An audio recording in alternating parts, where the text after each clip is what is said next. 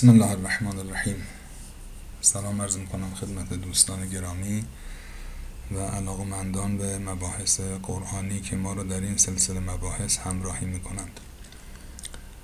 ما در آخرین گفتگو که خدمتتون داشتیم در مورد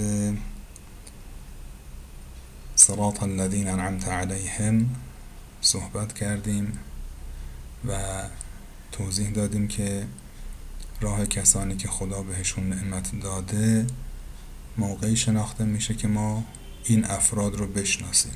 بعد گفتیم خود قرآن در آیه 69 سوره نساء این افراد رو معرفی کرده.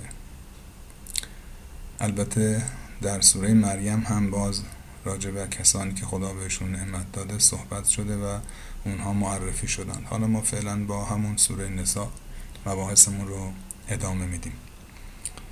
و بعد گفتیم در سوره نساء آمده که اون کسانی که خدا بهشون نعمت داده عبارتند از نبیین، صدیقین، شهدا، صالحین. آیه 69 سوره نساء. خب نبیین که نیاز به توضیح نداره قبلا هم اشاره کردیم. بعد مختصری راجع به صدیقین توضیح دادیم. و گفتیم این کلمه اشاره به یک مقام خاصی است که قرآن این مقام رو خاص افرادی می‌داند که نمونه هایشون رو ذکر کردیم. از جمله مثلا حضرت ابراهیم حضرت ادریس که پیامبر بودند و از جمله حضرت مریم که پیامبر نبودند اما صدیق صدیقه بودند.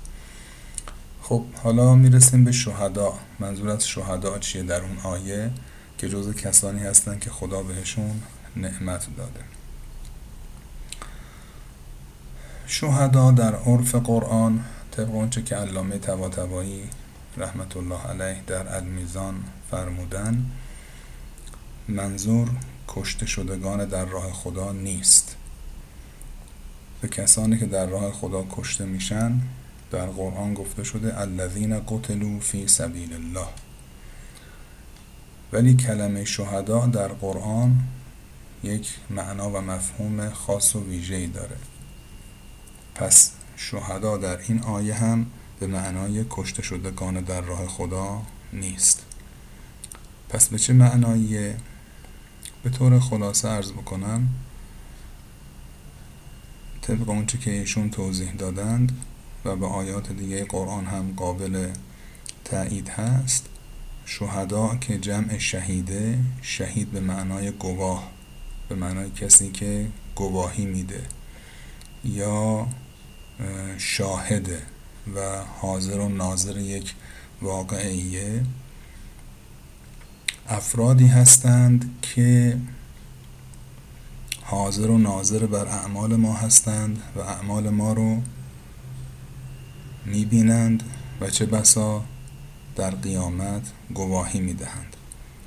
این مطلب از آیات مختلفی از قرآن قابل استفاده است.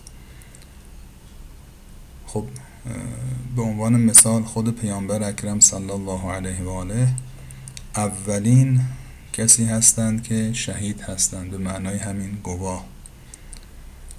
مثلا در سوره مبارکه نساء آیه چهل و یک میفرماید فکیف اذا جئنا من کل امت بشهید و جئنا بک علی هؤلاء شهیدا.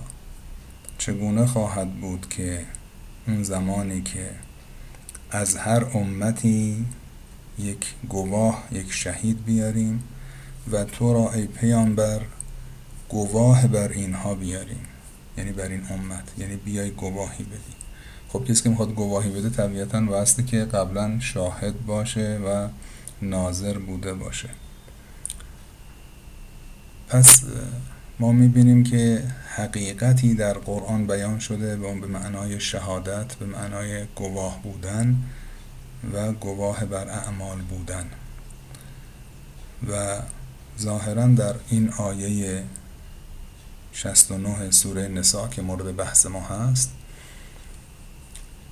کلمه شهدا به همین معناست. یعنی کسانی که ناظر و گواه هستند بر اعمال مردم. آیه هست در سوره مبارکه توبه. خیلی به این بحث ما نزدیک معناش. میفرماید که و قل اعملوا فسيرى الله عملكم ورسوله والمؤمنون وستردون الى عالم الغیب و شهاده آیه 105 سوره توبه. یعنی پیامبر به مردم بگو عمل کنید. هر کاری می‌خواهید بکنید بکنید. بدانید که خدا و رسولش و مؤمنون کارهای شما را می‌بینند خواهند دید. شما کاری می‌کنید خواهند دید. و بعد هم و ستردون الى عالم الغیب و شهاده بعدا شما هم بازگردانده می‌شوید نزد آن خداوندی که از آشکار و نهان مطلع است. که اون قسمت خب مال قیامته که ما بعد از مرگ بازگردانده میشیم به نزد خداوند. انا لله و انا الیه راجعون. اما اینجا میفرماید و قول اعملو عمل کنید. فسیر الله عملکم و رسوله و المؤمنون خواهند دید عمل شما را خدا و رسولش و مؤمنین مؤمنون مؤمنها. خب پس معلوم میشه که یه عده کارای مردم رو می‌بینن. خب اون مؤمنون کیا هستن؟ مثلا من تو خونه خودم تو خلوت خودم کاری انجام میدم. شما که مؤمن هستید می‌بینید متوجه کارهای من میشید. خبر از کارهای من پیدا می‌کنید. شاهد و ناظر کارهای من هستید؟ خب طبیعتا نه. ولی طبق این آیه به سراحت میفرماید که یه عده‌ای هستن از مؤمنین که می‌بینند. کارهای مردم رو می‌بینند کارهای شما رو می‌بینند. خب اینها همون شاهدان اعمال هستند گواهان اعمال ما هستند.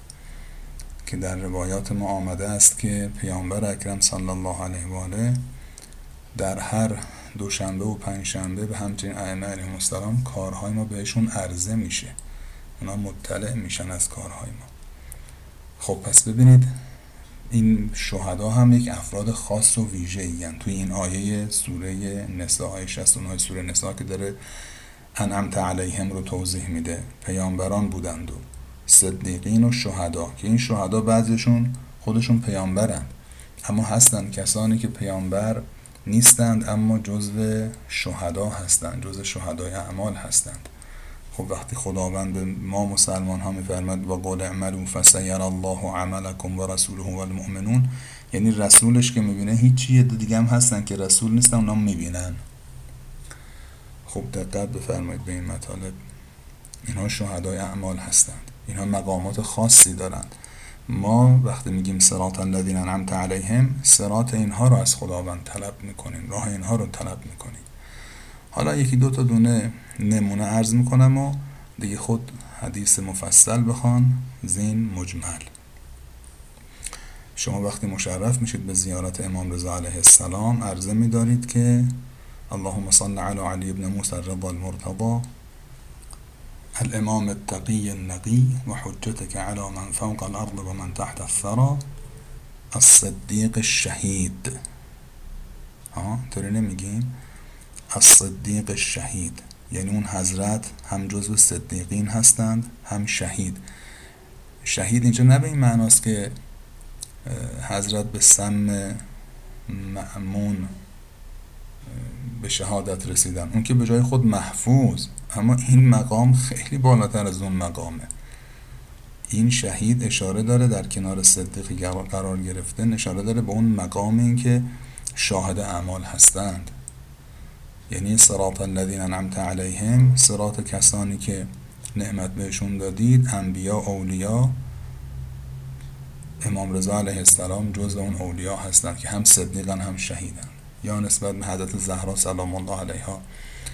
که در سلام و زیارت نسبت بهشون عرضه میداریم ایتها الصدیقه الشهیده این معلوم میشه حضرت زهرام جز صدیقینن وقتی حضرت مریم جز صدیقین باشند و امه صدیقه حضرت زهرا هم به طریق اولا جز صدیقین هستند و همینطور شهید هستند این کلمه نه که فقط اشاره دارد به شهادت ایشون در دنیا و اون اتفاقاتی که بعد از پیامبر در منزل ایشون و دم در منزل ایشون رخ داد.